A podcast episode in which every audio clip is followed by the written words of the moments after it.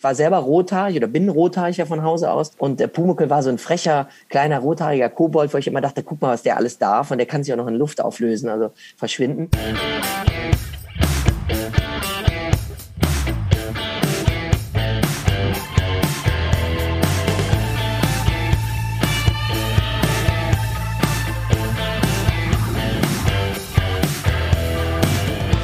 Nonstop Nomsen macht Laune. Nonstop Nomsen Folge 37. Servus und herzlich willkommen. Die Aschermittwochs Podcast Ausgabe mit der Bilanz des Corona Karnevals. Dabei wirst du ein paar Dinge erfahren, die du über den Karneval wahrscheinlich noch nicht wusstest. Guido Kanz ist nämlich bei mir. Im Kölner Karneval seit nun 30 Jahren eine feste Größe als einer der erfolgreichsten Akteure auf und hinter der Bühne. Außerdem ist er Fernsehkollege und konnte gerade mit dem Klassiker Verstehen Sie Spaß im ersten 40-jähriges Jubiläum feiern. Doch auch da gab es keine Live-Zuschauer. Ein Karneval wie den letzten hat auch Guido noch nie erlebt. Was Corona mit ihm und dem Karneval macht, besprechen wir in dieser Folge. Und er erklärt dir auch, warum er diesmal Karl Lauterbach zum Kölner Karneval eingeladen hat und warum jeder Comedian mal im Karneval auftreten müsste. Viel Spaß mit der Folge. Grüß dich, Guido. Hi, Ingo. Normalerweise heißt es ja immer, am Aschermittwoch ist alles vorbei. Corona bleibt jetzt erstmal. Wie, wie, hast du den Karneval in dieser letzten Session, wie er sagt, erlebt? Äh, natürlich komplett anders als in den letzten äh, 28 Jahren vorher. Ich mache das jetzt fast äh, 30 Jahre. Äh, und das ist natürlich für mich immer eine Hauptarbeitszeit mit so 200 Auftritten von Anfang Januar bis Aschermittwoch. Und äh, ich waren jetzt, lass mich mal zusammenrechnen, ich hatte zwei Zoom-Meetings. Was hatte ich denn noch? Äh, Fernsehen, klar, ein paar Sachen im Fernsehen. Also es waren, glaube ich, fünf oder sechs Auftritte. Also Krass. nicht vergleichbar, aber ich bin physisch äh, äh, deutlich entspannter als sonst. Ja, das glaube ich. Ich meine, ihr hattet ja sogar Karl Lauterbach jetzt zum äh, Karneval nach Köln eingeladen. Das ist auch ein cooler Move, ne? Ja, also im Netz äh, scheiden sich die Geister. Ne? Also ich bin jemand, das war sogar eine Idee von mir, weil ich gesagt habe, äh, Karl Lauterbach kennen wir alle. Äh, ich kannte ihn auch von einer, von einer Fernsehproduktion äh, und ich weiß, dass der sehr viel Humor hat und hatte ihn gebeten, sich selbst durch den Kakao zu ziehen. Das hat er auch gemacht. Und ich finde, dass er es sehr gut gemacht hat. Und äh, das war das, der, der Sinn und Zweck des Ganzen. Äh, und dass ich natürlich nicht Lanz bin und kann's, das wusste er schon, aber dass er den Gag mitgemacht hat, finde ich super. Ja, jetzt diese Corona-Gesamtsituation, was macht die mit dir und den Menschen, die ja den Karneval lieben? Also nicht nur als jemand, der da agiert, sondern auch als jemand, der von Kindesbeinen an diesen Karneval mit der Muttermilch aufgesogen hat. Ich war an Rosenmontag äh, nochmal in Köln und bin äh, an so ein paar Plätze gefahren, die normalerweise äh, voll, voller kostümierter Leute gewesen wären. Unter anderem auch der Platz, wo ich normalerweise, das ist ja, glaube ich, auch das neue Wort, normalerweise gesessen hätte und den Rosenmontagszug kommentiert hätte für den WDR. Und da waren bis auf ein paar Leute mit einem bunten Schal äh, normale Leute oder gar keiner. Und das war schon sehr betrüblich, wenn man das anders kennt. Man hat das Gefühl, man ist in einer ganz anderen Stadt unterwegs. Und ähm, es war emotional schon so, dass mich das äh, ja so ein bisschen gepackt hat. Wie ist das gewesen mit den Kollegen? Das ist ja so eine Geschichte, die sich seit dem letzten Karneval so ein bisschen aufgebaut hat. Können wir feiern, können wir nicht feiern, wenn wir feiern, wie können wir feiern? Telefoniert man da auch zwischendrin miteinander, rufen die Höhner an und sagen, Mensch Guido, was meinst denn du? Und äh, sagt man sich gegenseitig, komm, es wird schon irgendwie, kriegen wir das? Und, und äh, ist dann so, ich weiß gar nicht, so, so, so eine Art Wasserstandsmelder immer gegenseitig und bringt man sich in der Stimmung eher hoch oder runter? Wie, wie ist das gelaufen? Also jetzt bin ich auch noch äh, Inhaber von einer großen Agentur, die im Karneval sehr viele Künstler vermittelt. Aber wir haben tatsächlich telefoniert ähm, mit den Höhnern, ja, auch mit Bernd Stelter und anderen Kollegen waren wir im Austausch und haben gesagt, was glaubt ihr denn und wo geht die Reise hin? Ähm, bis dahingehend, dass wir gesagt haben, okay, schreibst du überhaupt ein Programm für, für Karneval? Machst du überhaupt irgendwas? Weil dann kommen ja vielleicht doch irgendwelche Sachen im Netz oder eine, äh, eine Fernsehaufzeichnung. Ja, wir haben uns, waren uns aber eigentlich alle sehr sicher, dass das äh, keine Session gibt, wie wir sie kennen. Die Musiker konnten noch mehr machen als wir Redner mit einigen Autokinokonzerten. Ähm, und für die Leute, die das schon länger machen, so wie ich und auch einige andere Kollegen, wir hatten dann wenigstens die Möglichkeit, uns ein finanzielles Polster aufzubauen. Aber gerade die Leute, die gerade angefangen haben, junge Künstler, für die ist das natürlich eine Katastrophe. Ja, und vor allem für die Menschen, Karneval ist ja Wirtschaftsfaktor am Rhein auch, ne, wie in allen Karnevalshochburgen in Deutschland, die hinter den Kulissen arbeiten, die man als normaler Karnevalist vielleicht gar nicht sieht. Ihr habt versucht, für die was zu machen. Köln hält da ja zusammen, auch in solchen Stunden. Ihr habt in der Lanxess Arena wie, wie soll ich jetzt sagen, was Großes gemacht, aber doch ohne Publikum, ne? zumindest in der Arena. Die Idee ist entstanden, mein Geschäftspartner hatte mit einem Geschäftsführer einer großen äh, Kette, die die Kostüme verkauft hier in Köln, die Idee, dass wir eben gerade für Roadies und Techniker was machen müssen, Leute, die hinter den Kulissen arbeiten. Und dann haben wir in sehr kurzer Zeit äh, eine Stiftung gegründet mit tollen Schirmherren und Frauen, sowie ähm, Wolfgang Bosbach und Bettina Böttinger und der Oberbürgermeisterin in Köln, meine Wenigkeit, das war auch mit dabei, und haben gesagt, wir müssen ein Event aus dem Boden stampfen. Haben wir gemacht. Die, die Lanxess Arena war leer, bis auf eine Bühne auf dem Eis und ein, ein Studio oben in einer Lounge. Und ähm, wir sind kurz vor der Million, die wir zusammenbekommen haben an Spenden, sind da sehr stolz drauf. Äh, es gibt einen Beirat, der genau darüber entscheidet, wer das Geld bekommt. Also da kann man sich dann bewerben als jemand, der sagt, ich bin äh, momentan am Boden, habt ihr nicht was? Und dann guckt ihr euch das an und entscheidet. Genau, es gibt eine Homepage, nitallein heißt die.de und äh, der, der Beirat ist besetzt mit Leuten, ähm, die Kulturchefin von Köln, also die Leiterin des Kulturamtes, sind aber auch Managements von den Blackfoes dabei, der Chef der Lanxess Arena und andere ähm, die dann genau sich zusammensetzen und sagen, okay, da können wir 2000 Euro den Leuten relativ ja. schnell überweisen.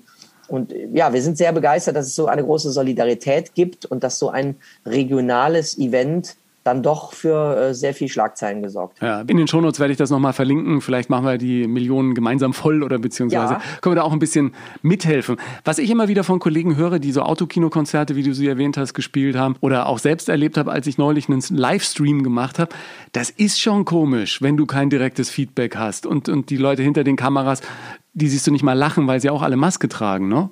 Das ist natürlich was ganz anderes und es lebt gerade für jemanden, also Musik geht vielleicht noch, weil man selber Musik macht und, und auch noch ein paar Kollegen in der Regel um sich hat.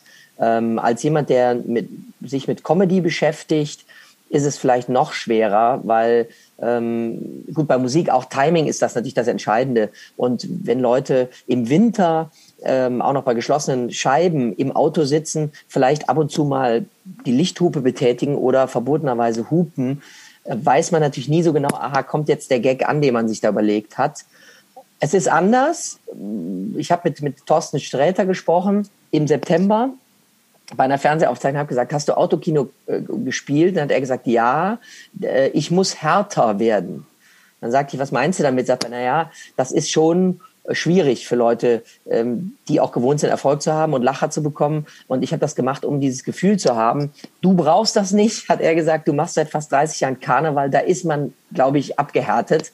Und ich konnte sagen, ja, wer jemals vor 2500 Frauen in einem Zelt aufgetreten ist, zu späterer Uhrzeit, äh, der müsste abgehärtet sein. Und das bin ich, glaube ich. Auch. Ja, würdest du denn äh, jedem Comedian im Prinzip Karneval empfehlen, um sich sozusagen diese Stählung des Karnevals irgendwann mit auf den Karriereweg zu geben?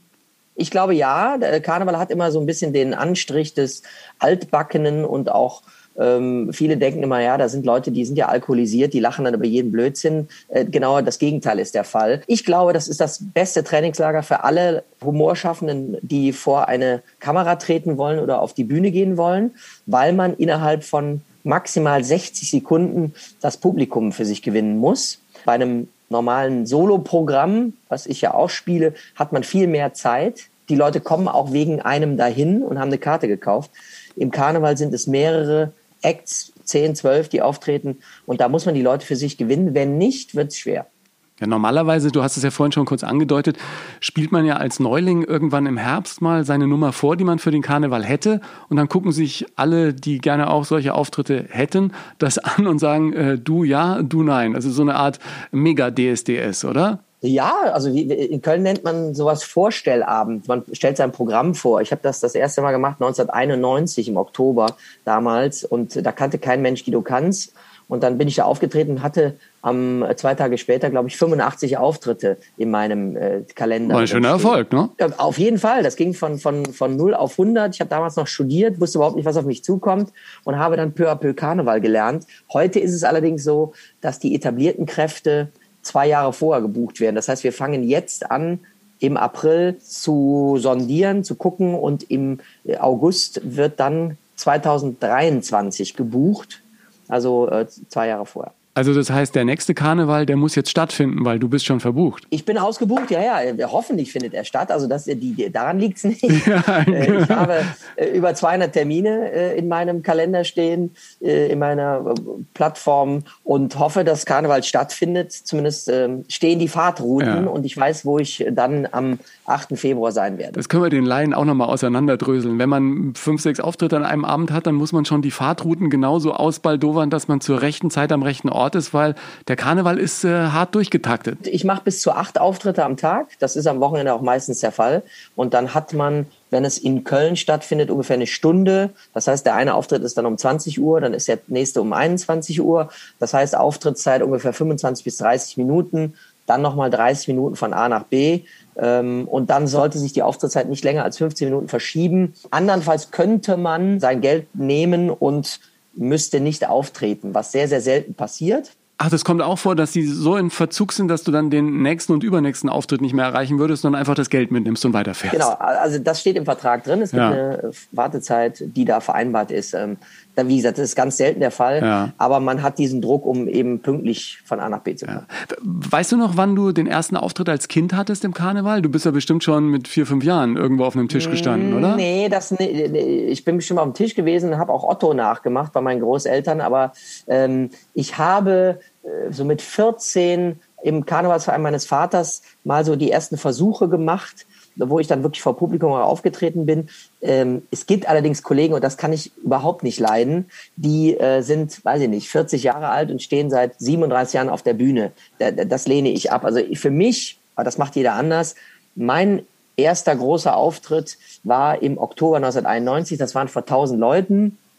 Bin natürlich vorher auch schon aufgetreten. Ich habe das für mich so festgelegt als meinen Anfang, weil Part of Krippenspiel ähm, ist für mich noch nicht Beginn der Karriere. Ja. Feierst du das 30-jährige Jubiläum dann dieses Jahr irgendwie?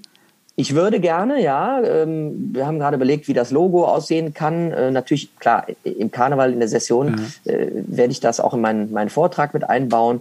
Ich hoffe, dass ich auf Tournee gehen kann, wieder zumindest ab Herbst in meinem Programm, das volle Programm. Und dann wird natürlich dieses 30 Jahre Thema auch äh, verarztet werden. Aber ich, ich finde, es ist schwierig, langfristig zu planen. Man muss sehr spontan sein. Deswegen, ich hoffe drauf. Wir werden sehen, was passiert. Ja.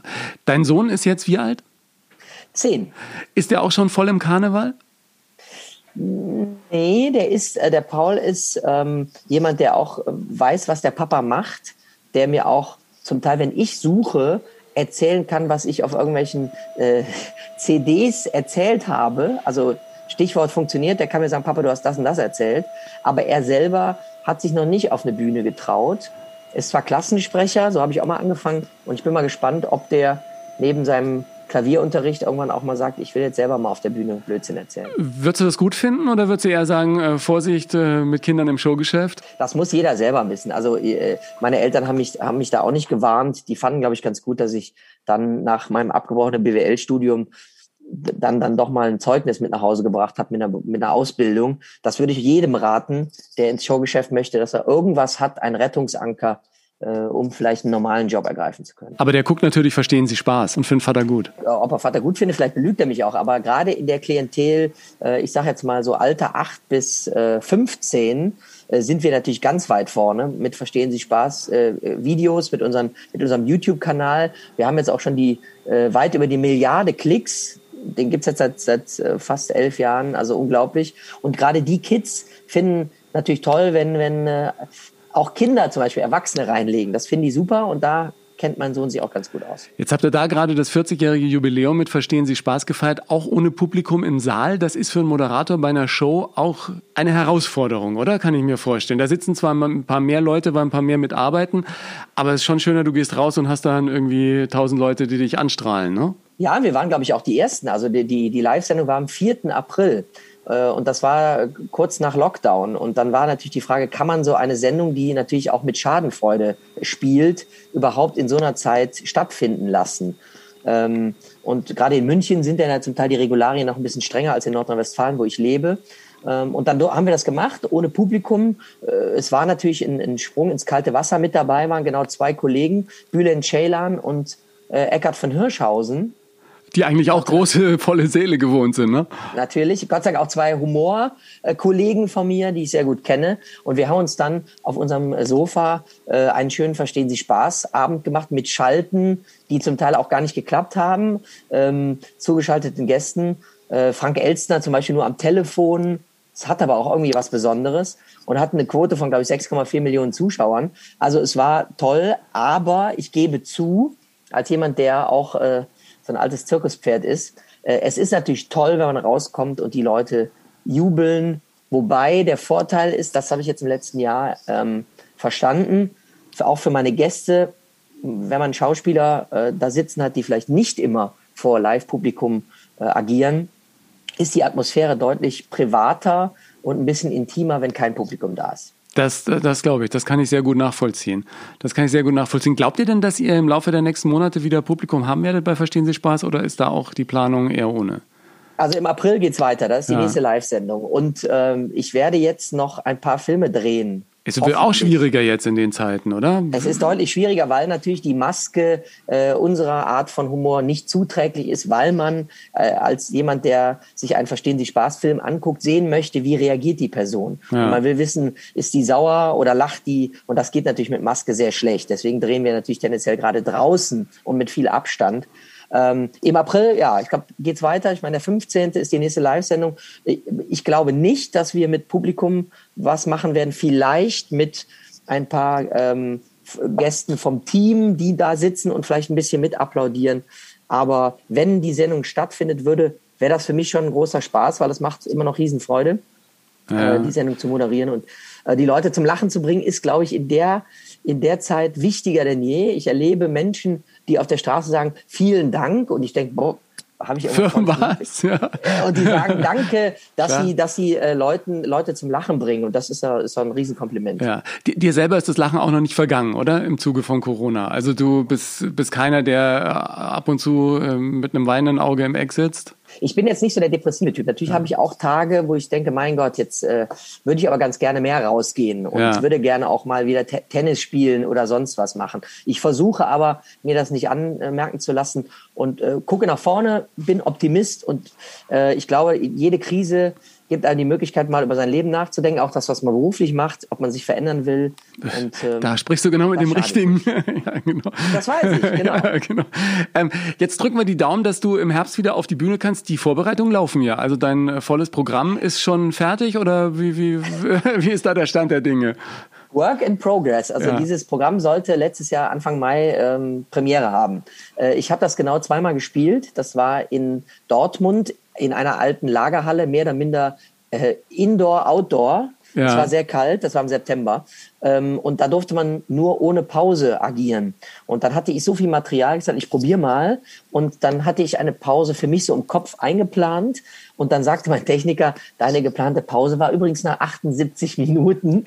Ich sagte, oh, das ist ein bisschen lang, glaube ich. Ja. Also, äh, es ist, ich muss wieder ganz viel wegschmeißen. So ein Programm, wenn es liegt, ist nicht gut. Ja. Äh, da passieren sehr viele Sachen, es wird aktualisiert und ich hoffe, dann irgendwann auch wieder äh, Klavier spielend die Leute äh, zum Lachen zu bringen. Ja, ich finde das ja so schön, wenn du live auf der Bühne bist, dass du alles machen kannst. Also ich habe das ja letztes Jahr, meine Premiere wäre letztes Jahr im April gewesen, ist dann natürlich auch nach hinten verschoben worden. Ich habe dann im Endeffekt äh, in einem sehr schönen Theater, im Theater an der Nieburg in Oberhausen, äh, vor zwölf Leuten gespielt, die dann doch irgendwann kommen wollten. Im Zuge ähm, der bescheidenen Möglichkeiten, die man da hatte, wollte ja dann auch keiner mehr Karten kaufen für irgendwas. Ne? Ja.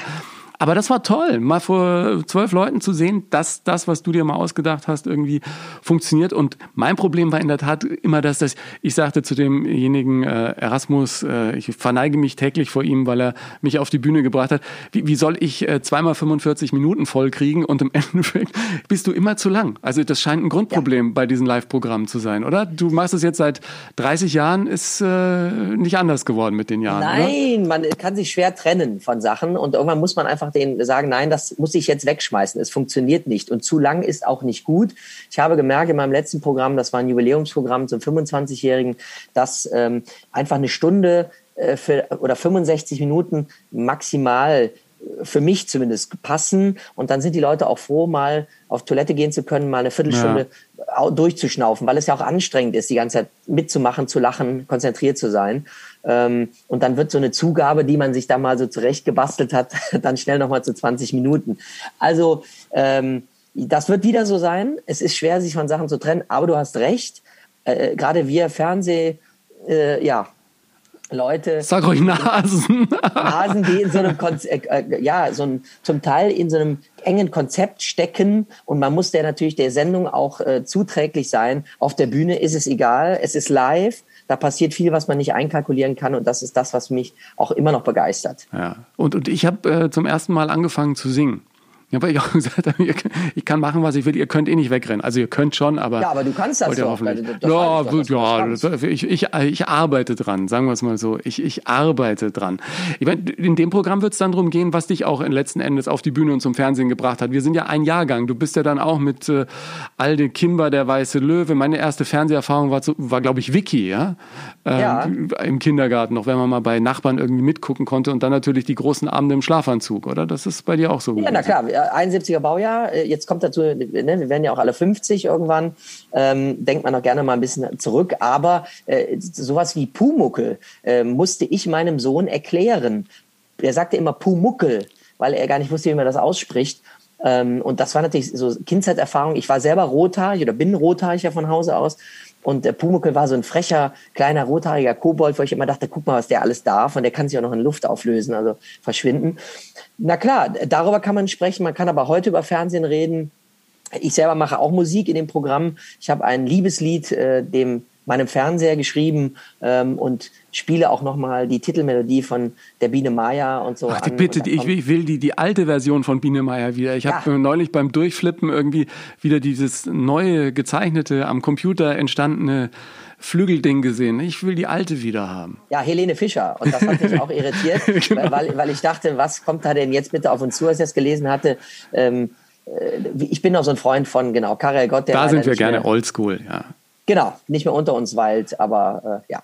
Ja, die, die, die Fernsehgeschichten äh, von früher werden uns ein Leben lang begleiten. Ich, ich glaube, das ist wirklich dann ein, ein Teil unserer äh, Fernseh-DNA, obwohl ich ehrlich gesagt gar nicht mehr so viel Fernseh gucke. Wie viel, wie viel guckst du noch? Was machst du so? Ja, eher Stream oder eher lineales Fernsehen? Äh, ich gebe zu, dass ich jetzt in dieser Corona-Zeit angefangen habe, mehr zu streamen und auch äh, zu, zu, gucken und jetzt auch angefangen habe, Serien zu gucken. Das war jetzt nie so mein Ding. Was denn? Äh, ich, Im Moment ist es Billions, eine, eine äh, Serie eines äh, Staatsanwalts oder jetzt Justizministers in Amerika mit Paul Giamatti und äh, Daniel Lewis. Also Sehr cool auch, ja. Finde ich, ich cool. Aber, wo, wo läuft ja. denn die? Die läuft bei... Auf Sky. Die Sky. läuft auf Sky. Ja. ja. Ich habe ähm, ja nur Netflix und Amazon Prime, muss die erstmal leer gucken dann. Amazon Prime habe ich ja auch, Netflix sind wir noch nicht, das werden wir irgendwann auch schaffen. Und ich gucke aber auch noch gerne um 20 Uhr die Tagesschau. Einfach so als, als Zeitpunkt zu sagen, äh, jetzt muss man mal wissen, was, was heute passiert ist. Da mal ein kleiner Gruß an die ARD. Manchmal schaffe ich die 20 Uhr Tagesschau nicht und muss dann bis, ich glaube, bis 21.15 Uhr teilweise warten, bis sie online verfügbar ist. Kannst du da nicht was machen? Du bist doch ja, im SWR. Also. Ich, ich habe letztens äh, Judith Rakers reingelegt. Ich glaube, da sind meine Karten nicht so gut bei der Tagesschau. Was habt ihr mit der gemacht? Genauso. Die haben wir, äh, die hatte grüne Haare, kurz vor der 20 Uhr Tagesschau. Und Gott sei Dank war damals noch der Chefsprecher äh, in unser Verbündeter. Und ähm, ähm, hat dann die 20 Uhr Tagesschau übernommen. Es wäre auch nicht gut gegangen, weil Judith mit grünen Haaren sah einfach nicht gut aus. Ja, ich bin ja gespannt, ob ich noch mal von Verstehen Sie Spaß reingelegt werde. Ich habe irgendwann mal in der Fernsehsendung mit Frank Elstner gewettet, dass ich es rausfinden würde, wenn er mich reinlegen würde, um eine Kiste Bamberger Hörnchen, so kleine Kartoffeln. Es äh, hat dann nicht mehr gelangt, aber ich, ich glaube auch, ich, ich würde es merken. Kilo. Glaube ich nicht, weil ich, äh, ich ja auch schon zweimal reingelegt wurde. Beim zweiten Mal habe ich es relativ schnell äh, rausgekriegt, beim ersten Mal aber nicht. Diese Mario Bart-Geschichte? Ähm, ja, ja, genau. Und wenn es gut gemacht ist, dann äh, wird, auch, wird auch der Ingo äh, zumindest zweifeln und äh, länger brauchen. Aber sag niemals nie. Ja, ne? ich, ich, bin gespannt. Wir verlinken in den Shownotes auch nochmal diese Mario Bart-Geschichte, die ich sehr witzig fand, mit, mit Steffen Hensler. Die Steffen Hensler. Da ist halt genau. ein bisschen, da, da hast du echt länger gebraucht, ne? Bis, ich habe so, gezuckt, ja, das stimmt. Ja, da haben sie ihn als unwitzig und so, ne? So, äh, ja, Blondie vor allem. Ja, Blondie, da dürfen meine Fußballkollegen zu mir sagen, aber garantiert nicht Hensler und Bart. Sie, jetzt haben wir gar nicht über Fußball gesprochen, aber sag ganz kurz noch, wer wird deutscher Meister? Äh, der VfB Stuttgart leider nicht, obwohl es mein Herzensverein ist und es wird wie immer sehr langweilig sein, äh, natürlich der FC Bayern München. Ich, ich fürchte auch, da können die so oft unentschieden spielen, wie sie wollen. Am Ende ist Bayern immer Meister. Guido, Definitiv. ich danke dir ganz herzlich für den kleinen Einblick in Richtung Karneval. Freue mich, wenn alles irgendwann wieder äh, möglichst schnell anders wird. Ich fürchte, ein bisschen wird es noch dauern. Und äh, dann sehen wir uns auf einer Bühne dieses Lebens irgendwann wieder. Ich die bedanke Sonja, mich ganz herzlich. Die wir beide gut kennen, sagt immer, wir brauchen einfach mehr Zeit für weniger Abstand. Und das ist, trifft definitiv. Genau Ein schöner Satz. Guido, ich wünsche dir was. Hello und Alaf und eine schöne Woche noch. Danke, Ingo. Mach's gut. Ciao. Guido Kanz. Auf guidokanz.de findest du alle seine Termine, auch für die kommende Tour. Wenn du sehen willst, wie er und andere aus dem Kölner Karneval gerade helfen und auch du dich dabei engagieren kannst, schau in die Shownotes, da gibt's den Link. Auch die Aktion, bei der Mario Barth und Steffen Hensler Guido für Verstehen Sie Spaß reingelegt haben, verlinke ich dir da gerne. Übrigens, wenn dich die Karriere von Steffen Hensler interessiert, in meinem Buch Erfolgsmenschen findest du unter anderem auch seine Geschichte und die von dem Abend, als wir zusammen in seinem Restaurant für die Gäste gekocht haben. Ich freue mich, wenn du diesen Podcast auch mit deiner Community teilst und auf Apple Podcasts eine positive Sternebewertung hinterlässt. Das verschafft diesem Podcast noch mehr Sichtbarkeit. Dank dir dafür. Teile deine Gedanken zum Podcast gern unter den Beiträgen auf Instagram oder Facebook. Dank dir fürs Hören heute und bis zum nächsten Mal bei Nonstop Nomsen.